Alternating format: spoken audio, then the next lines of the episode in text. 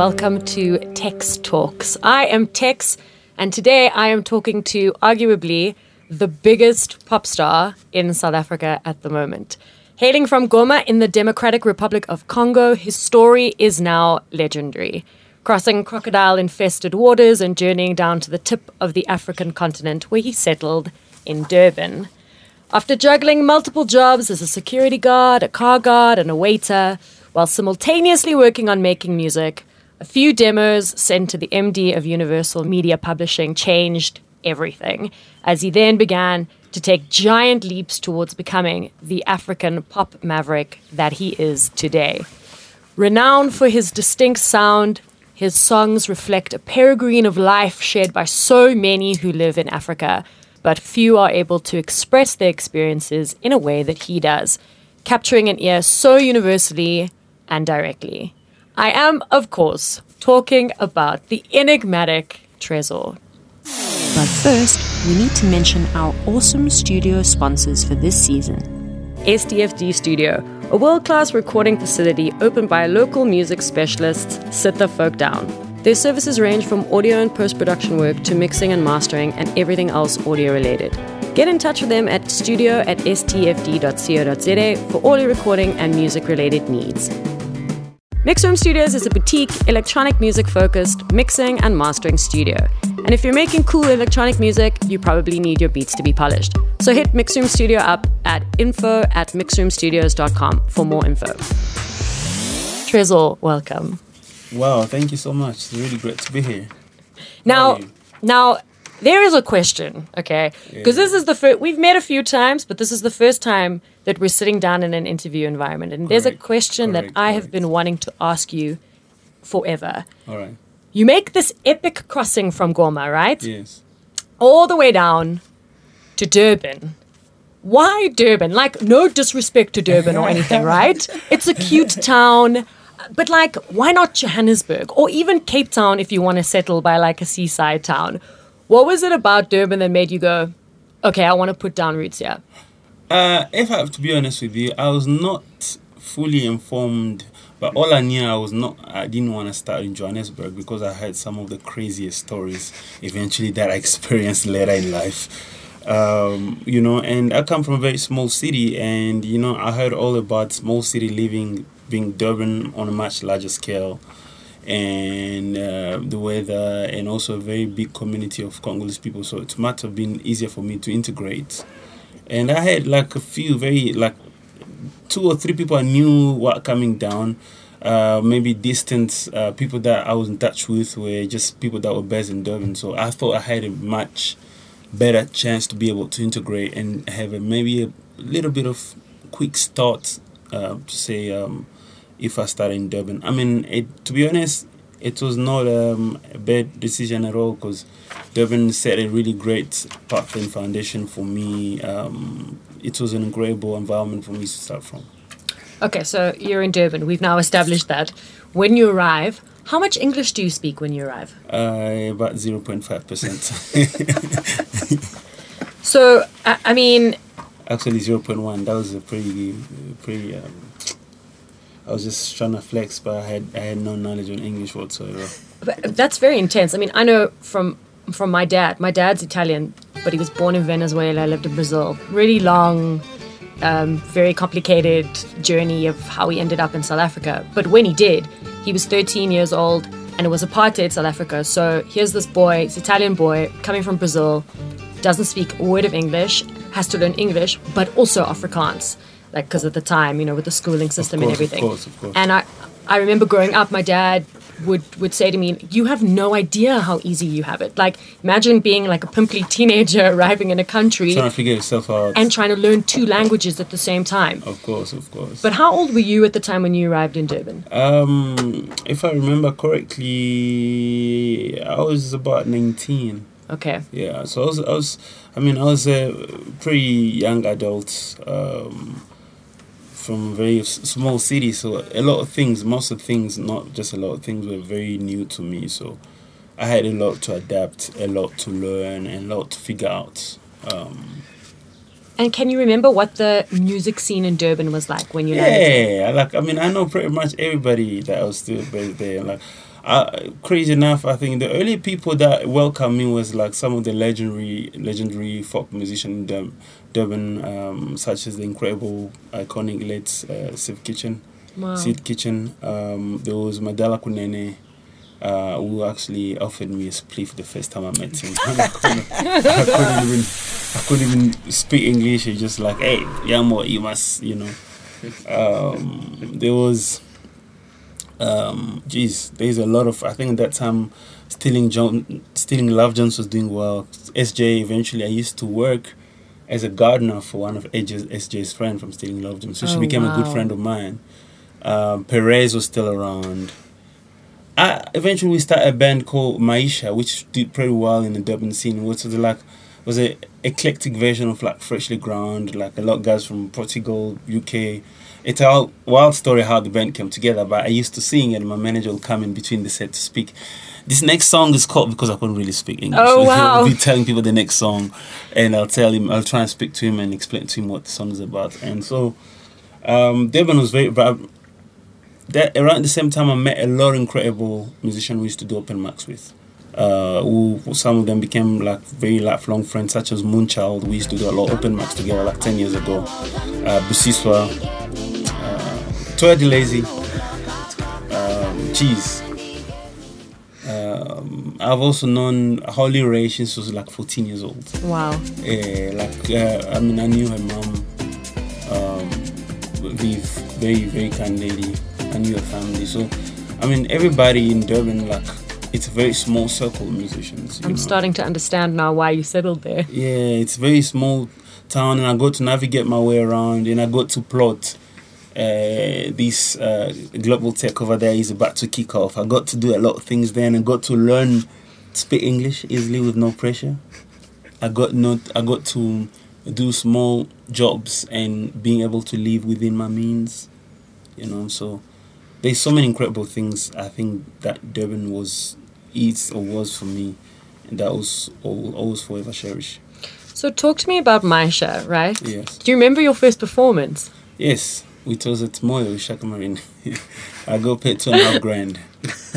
Two and a half grand. Yes, for the band, six piece band. Oh, how times have yeah, changed, Yeah, eh? yeah, yeah, yeah. I got that. That was that was a pretty good check though. Like it's yo, listen. I used to make two and a half grand a month as a security guard. So getting that for a forty-five minute set, I was like, "Yo, I think I think we're getting it right." You know, We're gonna eat Afro's chicken forever. yeah, you know what I mean. We're getting it right. So, um, yeah, and it set. And I remember there were, um, I think before that, me, Oliver Mtukudzi played there before, because they were at the beachfront, and the people was just so excited, and it was just so new to me because were different cultures. There's a lot of different races, and everybody was just so excited. And um, uh, because the band was so new, eventually went and played Splashy Fen actually. That like Maisha went played so fast, like the word traveled so fast, um, and everybody those journalists. I think if I remember well, there was a there was a journalist from Durban called Neil Comfort. Mm. We used to do music music journalist from the Mercury Times, and he supported a lot and wrote about it in the news. And there was an engineer who recorded most of Ladysmith Black Mambazo, may the late uh, Shabalala rest in peace. Um, Neil Snaman, who introduced me to, he used to work at the Playhouse uh, Studios, introduced me to pretty much everybody. Um, and the word traveled so fast, and then I think within six months, I was on the same, stage Freshly Ground, opening for them at the Botanic Gardens. You, yeah, and you also opened for Lyra. Yeah, like around the same time when the band started, I couldn't speak a word of English though. And that's was what was funny. I was just like, I had this cool band of people from like different people, like Zulu, black, white, everybody, but I could not speak. Everybody was just like jumping on board, and it was just so amazing. It's an incredible time. How long ago was this? 2008, 2009. Because your command of the English language now is brilliant. Thank you. I appreciate that. No, I mean, for I, real. I, I'm, I'm still. I've, I, I kind of um, take pride in learning. I think my, my biggest, um, one of my biggest vision was to like. I'd love to actually write hit song in English, just as a challenge to myself, um, and write not just for myself, but also for English speaking people that started speaking English since they were born or whatever. you know, so um, yeah, it's always I think a beautiful thing. It kind of makes me feel good. So how do you end up sending Ryan Hill, who was the MD of Yeah. uh, Universal Media Publishing at the time? How do you end up sending him your demos? Like, do you grab his contact detail off, off, off from online? Do you meet him at a party? Do you start stalking him? Like, what what happens? So, you know, I believe in the timing of everything. You know, um, just to run the little back bit back. I used to carry this small book where I used to put a lot of numbers in, and when I arrived within like the first month, when I got my first security guard check, I'll spend like a, a lot of time on social media, mainly like Google trying Google Studio. So I didn't know the difference between recording studio and recording recording labels. All I knew everything was just a production house, whatever. And I call hundreds of people, and always takes one person to open the door for a whole new chapter to start. Um, and one of the earlier people was Rod Nichols, who became a manager from Maisha. He met me at Mr. Price home, I remember, in, at the pavilion, and I played this guitar and like a bunch of little, like old people that were having some coffee and biscuit that came around and I like listen to the music. And eventually Maisha was born, and we did a lot of Splashy Fen, White Mountain, and great shows, the marathons in Durban. Like it's, I started making a living out of it. So then I wanted to grow and be better, and um, I just everything was in Durban at that time. My one of my um, I think my biggest um, things that make me very uncomfortable is I don't love comfort. I don't love stagnant, uh, being stagnant. I don't love you love I- being on the go. You love, love moving. new you love- challenges. okay. You know, it works for me, and sometimes it drives other people crazy. But it's just part of why I am. I love to. I get bored very easily. You like your brain to be stimulated. it- all the time. Like that's that's how I live. So I record like 24 7, 30, 365 days a year. You know, so I love to be on the move. So I'll come to Joburg often. Take a bus, uh, Greyhound or Intercape. You know, sleep over. Maybe if I make I have an extra grand, I'll be able to sleep over at a maybe a friend house. One of my friends that used to help me and Rosebank sleep at the couch and hustle. And one day I was checking online about this competition or this, and there was this young girl that won a competition of Universal Publishing. Eventually got signed to the label. Then I'm like, hmm, okay, that sounds like a pretty easy link to sign. So I just googled the number of Universal Publishing. That time they were based out of Tokai in in, in Cape Town. Uh huh. So I called. I was like, the guy doesn't answer the phone for the company. That day, hi, Universal Music Publishing, Ryan speaking.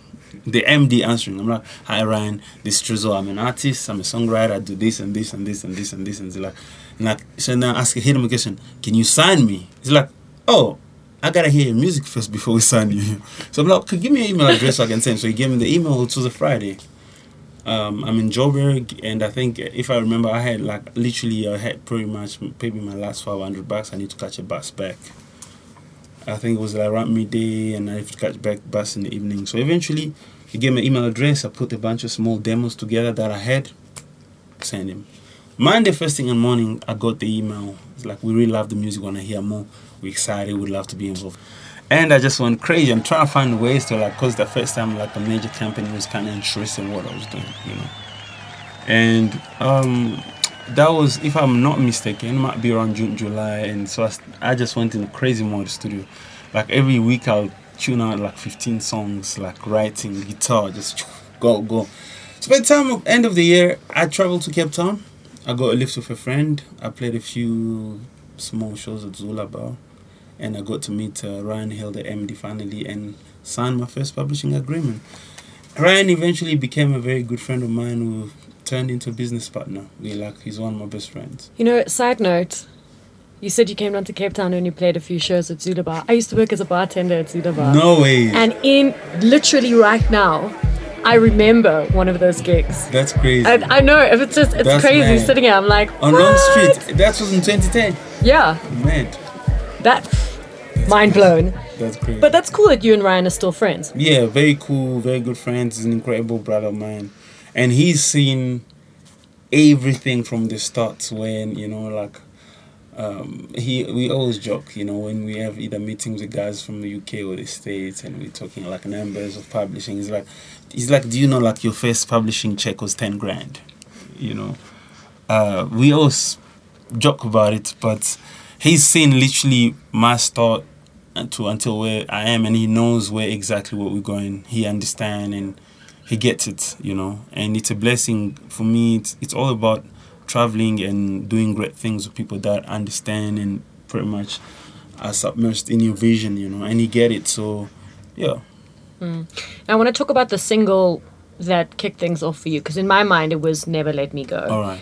And I remember hearing it on 5FM for the first time and thinking that it was Beatenberg. Yes. And then hearing this voice and going like, but that's not Matthew Field's voice. Yes. And then later I found out it was you. I was like, ah, but it was co-written with Matthew, Yes, which correct. makes so much sense. Of course, of course. So I know that you've done quite a few tracks with Matthew over the years. yes, yes. What's that creative partnership like? So you know the cra- Let me tell you how everything started with working with Matthew and Beatenberg. So in 2013, you know, like I won this big competition with Holiday Inn Express as a writer and Ah, Rolling Stone magazine. Rolling Stone, yeah. Yes, and I got given like the prize worth of like 150k and I think with hotel rooms staying. So I was traveling in and out Balling. and also yeah, not really but i started to feel the, the, the result of, of the hard work that i was having you know um also i got the opportunity to write songs on Zahara's album so i got my first ever Wow. check for publishing was like it's the first ever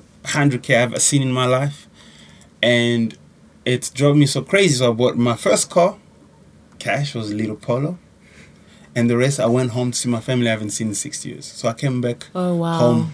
I came back to uh, to Durban super broke because you know, um, family you're always gonna cash out, you know, and look after family. You're always, you know. Did you also meet family members that you never knew you had? Yes, of course, because everybody thought maybe I'm bowling. At that time, I literally am starting, you know. So, anyway, when I came back in my broke state, everybody kept telling me, "We keep hearing this song. We think it's you on the radio." At that time, I've heard Beatenberg before because I was trying to help them get a remix from Zakes Bantwini, who I knew for a long time. Um, and I keep wondering which song is because I don't have a new song already because East Coast Youth Radio been supporting my music for a long time. 2012 2011 like early singles trying to figure out what kind of genre of music I'm trying to do. So and I found out that song was Pluto with DJ Clock. I'm like oh that's mad. There's a, there was a lot of similarities because of the guitars and the vibe. So and I'm like oh okay. Neil was a Neil um, Sinclair. Sinclair was an A&R time at Universal. I'm like, Neil, I remember you sent me the guy's music. Can you arrange a session? Yes, oh, cool, cool, cool. I was in Cape Town touring with Zahara at that time. Um, was it at that same time? No, actually, I was just, I went to Cape Town, um, got in studio with Matt, and we wrote two songs on that day. We wrote Never Let Me Go, we wrote Zambezi. Mm. Both songs made it on my debut album. I've been recording. Around the same time, I released a song called Mount Everest, which just reached number one in Italy. Like everything was happening so fast. That was with AKA. Yes, that was the, the remix was with AK. The original one.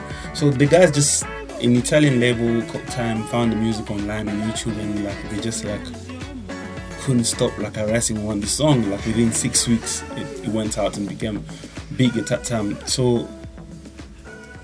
5FM started playing that song because they heard it at a dance music festival, a dance music conference in either Amsterdam or Ibiza and then start playing Never Let Me Go at the same time. So everything was just happening so fast, right? So of course, um, Beatenberg also having at that time a lot of things happening for them. Um, Matthew and I forged this friendship um, over the years, and uh, we just kept writing. Of course, there's a lot of songs we've written. I think people have only heard three, three or four. How many do you reckon you've written over the years? I think we probably have an album. Probably we've worked probably easily like on 20, 25 songs. Wow. Yeah, we write quite a lot together. You know, when it comes to artistic um, um, um, relationships and chemistry, they're very rare that are right. You know, um, I mean, you can have two talented people in one room, but they're not necessarily going to be able to connect artistically. So, and I've been very fortunate to be able to find a few people that I connect with musically and vice versa.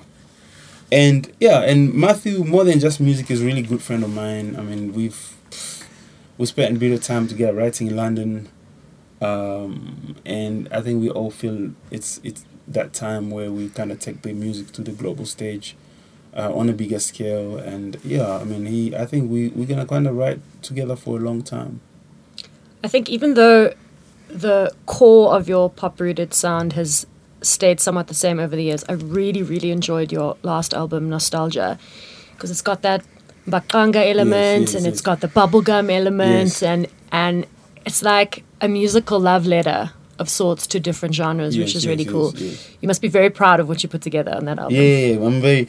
You know, that record more than anything. I always tell it's like a sonic trip into my childhood. Like you gotta, I imagine the sound of my childhood, the music I used to listen to, and put together on one record to be like, look.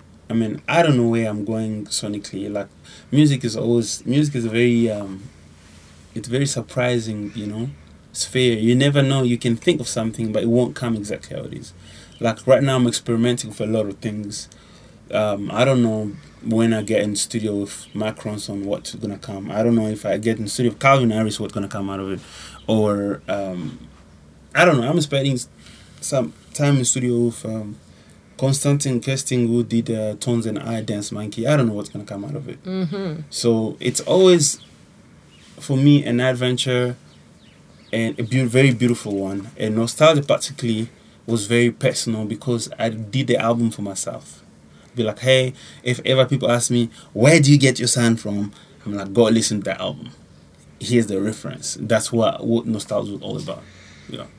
My favorite track of that album is probably Electric Night because I love it's got that like Fassie weekend special vibe to it. love that. You. Also features AKA. Yes. Um, you, the two of you, seem to also wo- have worked quite closely Yes. over the years.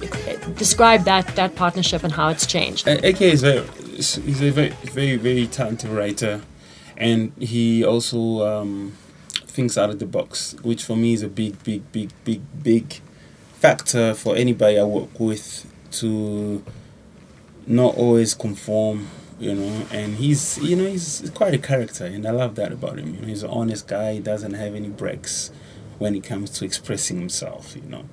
Um, I might be the opposite, but I, I love that about him. He's a really good guy, and I've enjoyed working with him. He's always excited about the music. I mean, when he did his verse for Electric Night, he literally stopped recording his album because I personally, when I'm recording my album, I try not to interfere for a lot of things. We gotta on- be eye on the so close. Like, I'll stop recording and do something for Matthew. I'll do something from Psyche. I'll do something for my artist Bonge and Batuni while I'm doing my album. You know, and very few people outside of that circle, you know, because it's there is a channeling of energy and a lot of things that is happening and sometimes you don't interrupt it, you know.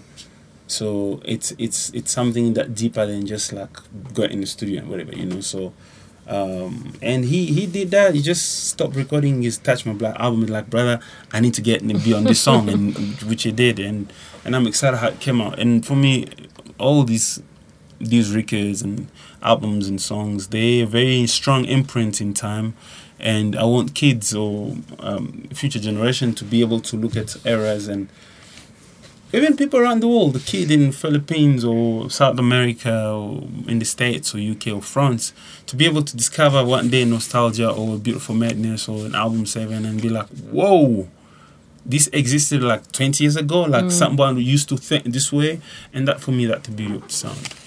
So you get to the end of 2019 Yes. and you look back on your year and you see that your music has been streamed on Spotify 3.9 million times. How does it feel to know that you have that many people who are actively participating in and listening to your story? Um, it's beautiful. It really is a beautiful. Um, it's a blessing. The music has been traveling a lot of time organically, you know, and it just people sharing. I mean, we've had a bit of support overseas, but I really think it's very encouraging. It's it's a blessing, and I feel it's an indication uh, for us to be able to put more efforts and more resources into um, breaking the music globally, and that's where my head is at. You know, it's it's a great start.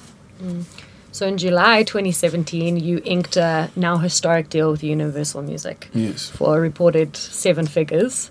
Um, and then you sign another deal with Universal Music for your label, Chacal Entertainment yes, Group, yes, yes. um, to empower local artist development uh, and production.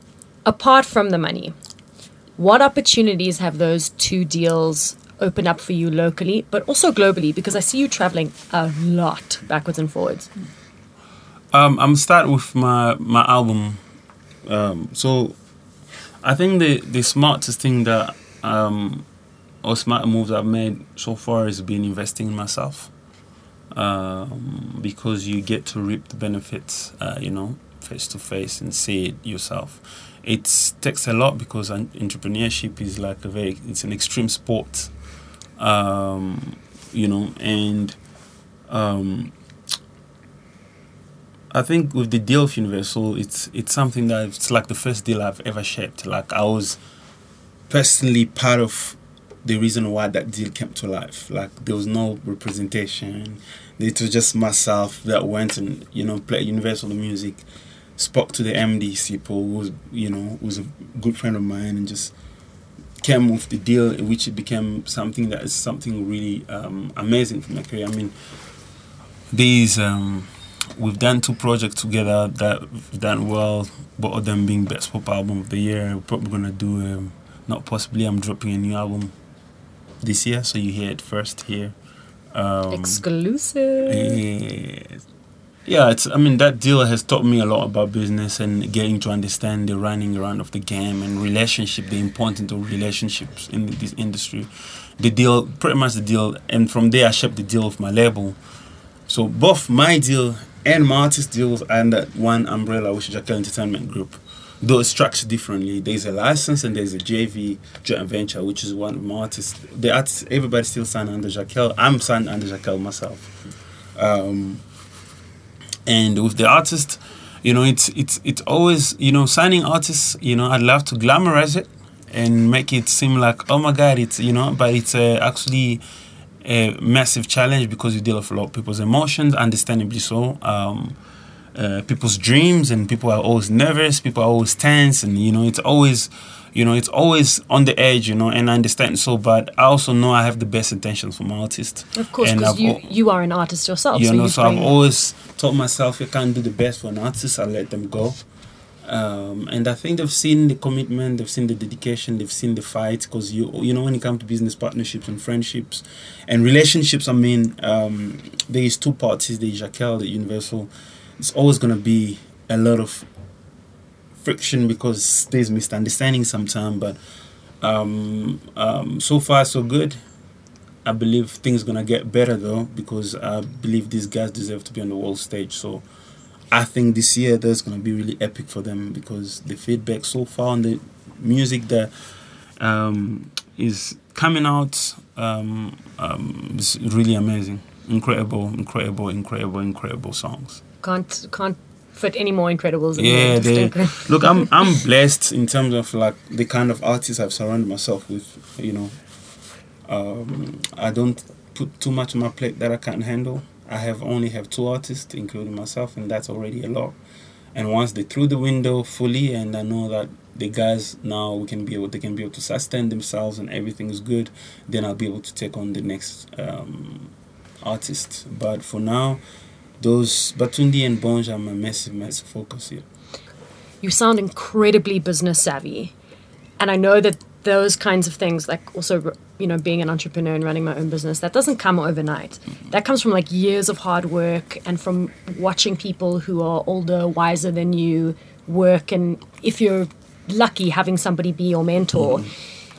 have there been has it been you know have there been ups and downs? Have there been positives and negatives? And if there have been negatives what have you taken from them business wise of course, I believe in everything in life. You know, um, the so-called negatives for me, I look at them as great lessons. You know, of life. So there's never any any loss per se. Um, um, you know, as I said earlier, entre- entrepreneurship is a massive, massive. Um, it's an extreme sport, um, and you always have to be on your toes. You have to innovate. You have to be better. You have to be the best, fit the best version of yourself. You know, and yes, I've I've lost a lot of money in the process. I've made a lot of financial mistakes. I have I've made a lot of bad investment mistakes. I've made um, a lot of bad judgments of character and a lot of, a lot of mistakes. But I don't also beat myself. up for it. You know, I just important. you know I just um, carry on. I think my spirit, the way it has been shaped over time, and how I've gotten through life is, you know, as long as I'm still alive. You know, as long as I'm still here, there's always there's nothing that we cannot fix, nothing that we cannot mend, nothing we cannot make better. You know, so I'm here living such an incredible life, and musically and as an entrepreneur, as just a human being, and and I'm grateful to be able to be able to live my dreams out loud, and also being able to help other live others live their dreams out loud. Mm. And in the same way that, you know, legendary African artists like Fela Kuti and Youssou N'Dour became poster boys in a way for African culture through their music, I feel like you're doing more or less the same thing with your distinct kind of Afrocentric aesthetic, aesthetic that you have. Do you feel any kind of responsibility of sorts to sort of carry on, carry the torch in that way? Thank you. I think personally, more than just a responsibility, um, there's a narrative that has to be built of African music globally. Because if you know, because I know you do, is is is um, with African music from Africa has always been put in a box. It's always called this word called world music World music. you know and i think that's that's offensive you know um, because africa is, is is is one continent but there are so many cultures there's so many incredible sonic identities you know to and i don't do world music you know and even if it's called whatever it's music from mali or congo or south africa or Ghana, you know you can't put everything in one pot of mixed vegetable and call it world music you No. know you really can't you know so um before I used to be like, oh, cool, what music? But as time went by, I realized actually that very limiting.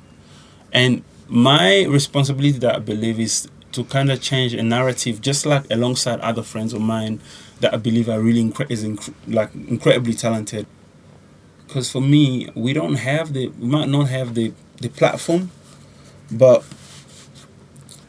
you know, songwriting wise or um, production wise or mixing wise, if I have to be honest, we st- we still have to get there. But that's why we're working with a lot of mixers, mixing guys like in the states or Europe or France. We we good, you know. There's I don't I don't see why an artist from Africa cannot be in the same category as your Bruno Mars or you Billie Eilish or you The Weeknd or Vampire Weekend or uh, I don't see why uh, can't be, be put on the same platform as your Jorja Smith. I was having this exact same conversation Yeah. with Carl Anderson and Greg Carlin You from understand? Apple Music So- the other day. Yeah, and we were saying when they launched their Africa Now playlist, all of a sudden it's like one of the hottest playlists that Apple Music has, like globally across the board, and like everybody wants to be featured on this playlist because the eyes of the world, the Of spotlight of the world, is on Africa and on thing on everything that we're doing, Of course. creatively, culturally. So Of you're course. right. Um, and for me, personally, um, I feel the responsibility to be able to push that narrative where, um, and then I don't, I don't doubt that happen in our lifetime, where um, a pop artist from South Africa or, of course, if you're a distinct sound from Congo or whatever, if you do music that can be able to cross boundaries and cross genre, it should be treated with as much weight as they would treat Khalid in the States or UK, whatever. And um, I feel like that's where we, we, we that's the, my responsibility for me. That's how I feel. At least I have to do it for the generation and the people that um, the different the musician that do something that's different out the box, whatever. So, and I think it's really exciting times, and uh, we have to follow in the path, of course, of the greats such as Bra Hugh. I'm sure you know the whole story, you know, and he's he, you know, we were very close, and he really inspired me a lot and gave me extra confidence in the actual vision because in 1967 he had a number one record in the states which never been repeated again it's been happened once for an african artist and it's never repeated again that's how crazy it is That's insane. But I feel like times are changing hectically. very much so And I don't think that that will be there, that 1967 uh, record will be that for much longer. Fingers crossed. No, Fingers uh, no, crossed. no, not for sure not. You know, and I feel, I felt the same. I feel times are changing and things are moving, and you know, walls are breaking. Um, and yeah, the world. You know, uh, you know, I keep telling my friends and family, man. I think the best privilege to have right now on the planet is just freedom of movement. You Mm. know, if you can, I mean, you know, um, hopefully, you know, the governments overseas don't, you know, um, stay fair and just you know give people visas when they need them to travel. You know, but uh, I mean, traveling for me has been the most eye um, opener, and um, it's helping me discover a lot of things, discover myself, appreciate the world, and that's where I feel like what's gonna change. Like there's so many communities, the music is traveling, the culture is traveling, um, and that for me is gonna put us in a position where why Caiaphas and Letambul was when Michael Jackson Liberian go. Do you understand? Like because the access, that all, that all that ever missing is the access. I feel like to bring it home to South Africa, what you do and this sort of this flair that you have and the way that you craft your music videos, um, to the way that you dress, to um, your the way you curate your social media, it's got a very like distinct flair to it, very like distinct aesthetic to it that not a lot of pop stars in this country have. Um, were you ever coming from another country? Were you ever at all surprised by how warmly South Africans treated you? And because obviously, I mean, not to get too deep or too political, we do know that there is quite an ugly xenophobic undercurrent in this country. Yes, yes. Um, is is that ever something that you experienced, or have you found generally South Africans to be quite warm and quite open to you? Um, I think just to make clear, the xenophobia is is something that I've experienced very subtle um, in uh, different environments, be it work or uh, social environments. However, my general uh, view of South Africans that they've been very kind, very wel- welcoming, very open, um, and I wouldn't wanna paint a whole population based on the very few that have done or have the xenophobia. Um, They're always Thinking they're and, always know, bad apples and you know, in so I wouldn't wanna. I, I I think that would be very unfair, you know. So, and I'm, I'll forever be indebted and grateful to this country for the platform. I mean, the amount of love I get, be it from radio, or media, or shows, or it's just incredible. It really is incredible. You know, I don't. You know, it takes me a long time for me to think that I don't belong here. You know, it's it's it's um it's been a blessing, you know, and and I felt everything is c- comes from the power of music. Music did that. I didn't do it, you know. Music did that, and the people just, you know, music is so crazy and beautifully strange. Where, like, it just blurs a lot of things, you know. It blurs um, a lot of things, and you know, I'm sure there are people that don't really, uh, maybe they're xenophobic that will still dance to the music because they just like the song or they love the music, you know, and that's the beauty of it. And I, I look at you know anybody that is maybe have the xenophobia thing. It might be it's it's ignorance, you know, it's misguided um, anger, and uh, though I don't I don't support it, I don't approve of it. I have a very tiny, tiny, tiny window of understanding in a sense where I believe there is a lot of dialogue, a lot of um, repression, a lot of um, dealing that has to be done for that to be that root to be taken out. You know, because there is a lot of um, social political issues underlying underneath, and when people misdirect or misunderstand or put their feelings the wrong wrong way, of course they're always gonna blame the next man that they see because that oh you're always trying to smash this glass because it's here, but the glass did not close you from close close your cell phone provider from like messing up if your landline whatever you know so. Um, I've I've read a lot of articles about you, interviews with you over the years, and people have mentioned that you're quite a private person, right? Which is in no way a bad thing. Like I'm mad private. I don't want people to know my business, but I feel like you're the African Beyonce. Like we have no idea what's going on like behind closed doors with you, like at all. Um, do you feel like people, media, fans hound you more because you're so private because they like really want to know what's going on? Uh, look, uh, I think in the age of social media, like I naturally just share what I believe is important for people to know, you know, um, and the rest, if it's really important for me to keep, I keep, you know, such as family and um, you know people, loved ones, and business, and you know, uh, because I I feel like you know I mean so many times my peers or friend will be like, oh man this happened, oh why you didn't tell people? Like it's, it's a great thing. Why didn't you just because that would be a great moment for you in media. I'm like nah it's not it's not it's never about for me it's everything gotta be around the music. Everything else is distraction really you know so um, if the music is causing all that stirring that great. If not then that's okay you know and i love to keep it that way because it's keep me sane it's keep me it's like it, it give me my own sanctuary within my mind to just be at peace with life.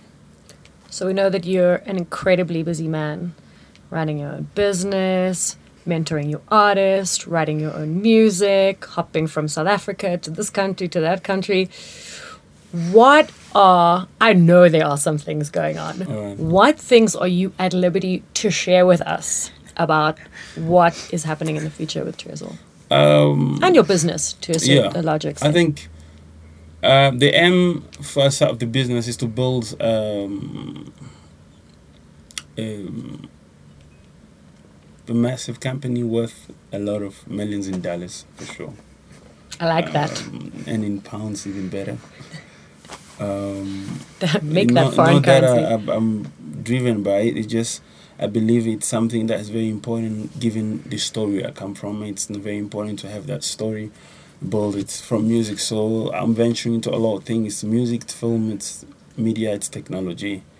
Um, and yeah, property that's for the company. And I think for myself there's a room now I believe and space to be able to venture into global space. So I've been spending a bit of time in New York and London and LA um, that most of this year. For next two three years there's gonna be my spaces. So you know and I've started to ask for a little bit of help from people that have been traveled those journeys. So people that produce and work with incredible artists in the States, in the UK and US, just to try to navigate that sphere because I believe here I can call up on anybody that I feel like will be able to assist with a song or, um, you know, like, you know, it, it's just the world here for me has gotten smaller.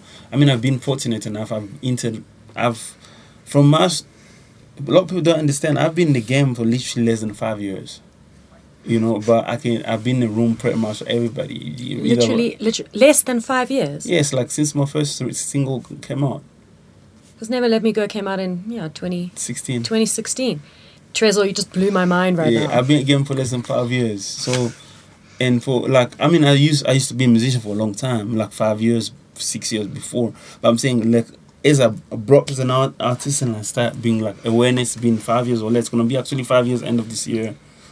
Um, and I've been room with pretty much everybody. I think of be it writing for them. I mean, be it Black Coffee recording my vocals for Speed of Sound, Anati, AKA um, Cheese. A- anybody can think of. Ladysmith Black Mambazo, like anybody can think of. And I feel like the universe is pushing me to go do something better because this has been such an incredible stepping stone. And that's where I feel like the, uh, you know with my genre of music, the way everything have been pushed here, we've done. I mean, you know, you, I'm sure you know a lot of pop musician you've experienced in the last two three years.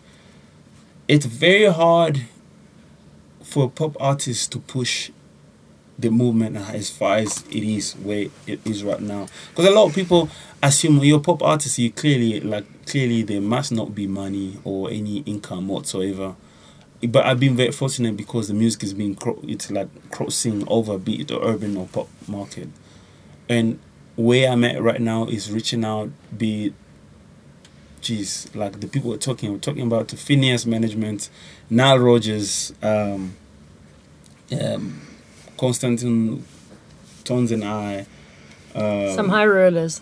like it's gonna take a lot of money, a lot of investment, but also I know it's a, it's worth it because where everything is going, you can't be trying to play in the big league when you have the wrong boots. You really can't. You gotta have the wrong, the right gear, and you gotta be in ex- in the exact same room. You gotta play with the exact same people, and that's what it is. The mixing is very important. The mastering is very important. The tracking is very important. Now I can't just record a song um, in a certain way, quality or whatever, and expect it to like go up with a Harry Styles or, or an Ed Sheeran song.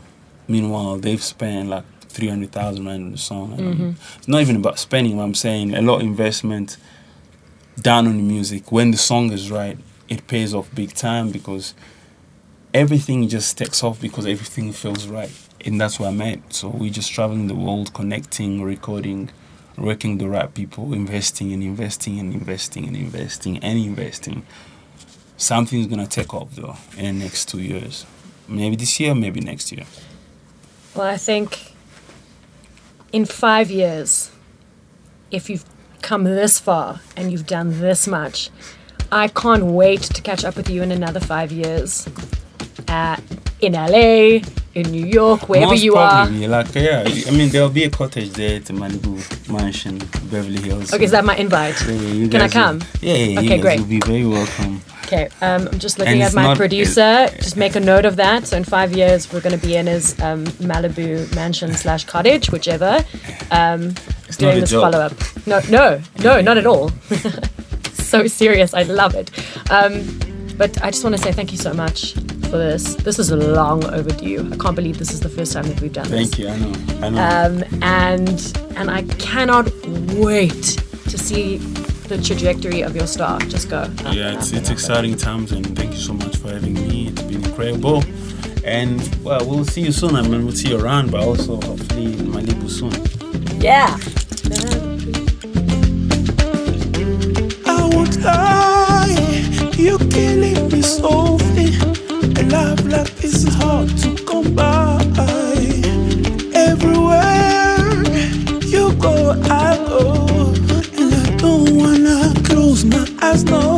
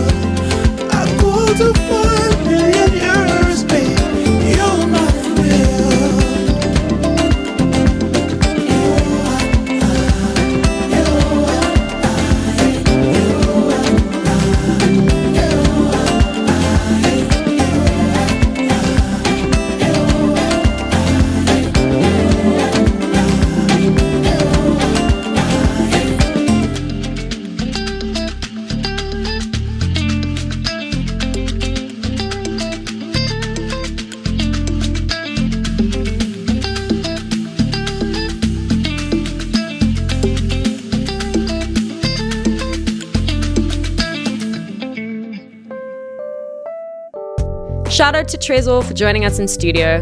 Thanks for joining us for another Tex Talks. Check out textinthecity.com for more episodes. Don't forget to subscribe to our podcast and listen to Tex Talks on all good streaming platforms. For myself, Tex, our producers, Jonathan Ings and Matt Lutz, and our assistant researcher and collaborator, Al Clapper, catch y'all on the flip side.